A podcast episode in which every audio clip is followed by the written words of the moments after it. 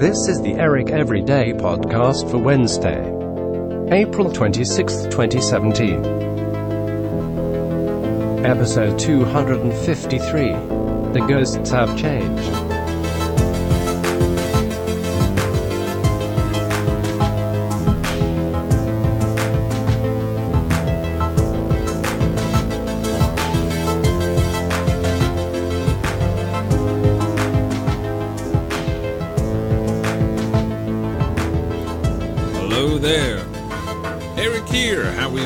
Today? I hope you are all doing well and feeling fine. I'm good. I uh I've been thinking about this phenomenon that happens you know, how do I put this? When you when you're just a normal person living day to day, it is very easy to miss these subtle changes that happen because you're changing and living along through them. But one of the fun things, at least for me, about being a parent is occasionally your kids will behave in a way that punctuates the change and suddenly makes it all the more clear. It will shed quite a bit of light on it. And most of the time, at least in my case, this is an amusing and fun things like, oh wow, so I guess this is what the kids are into, or this is what is this these days. Case in point.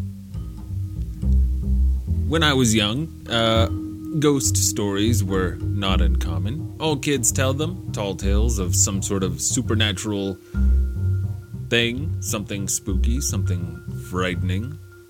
And who knows how much of it is true, but enough of it feels true, especially when you're young, and they're there to spook you out. To and uh, you know, kids tell them to each other on the schoolyard or wherever. Well, that certainly has not changed, but the ghosts have. I was listening to my daughter talk to his uh, this friend of his, hers. I can't speak today. I was listening to my daughter speak to her friend the other day, and he was telling her a ghost story of a different kind. You see, there's this game that they like to play called Roblox. Doesn't matter if you know about that game or not. It's you- you're this little dude, person, thing that runs around. And what's cool about this game is you can create your own little areas and your own little games within the game, and it's popular with the kids. The kids know what it is, believe me. Um, Anyway, the big one of the most important things about this game though is that it is connected online and you can check out other people's other kids' rooms online. Now, the story this friend of Colette's was telling her was there is the hacker. And the hacker will hack into certain it, well, the hacker is building an army of hackers. And the way that the hacker does this is he will through hackery magic hack into your room. And the way you know if you've been hacked is if suddenly your objects, the objects in your room, start flying around all by themselves. And if you see that, hurry and close your eyes.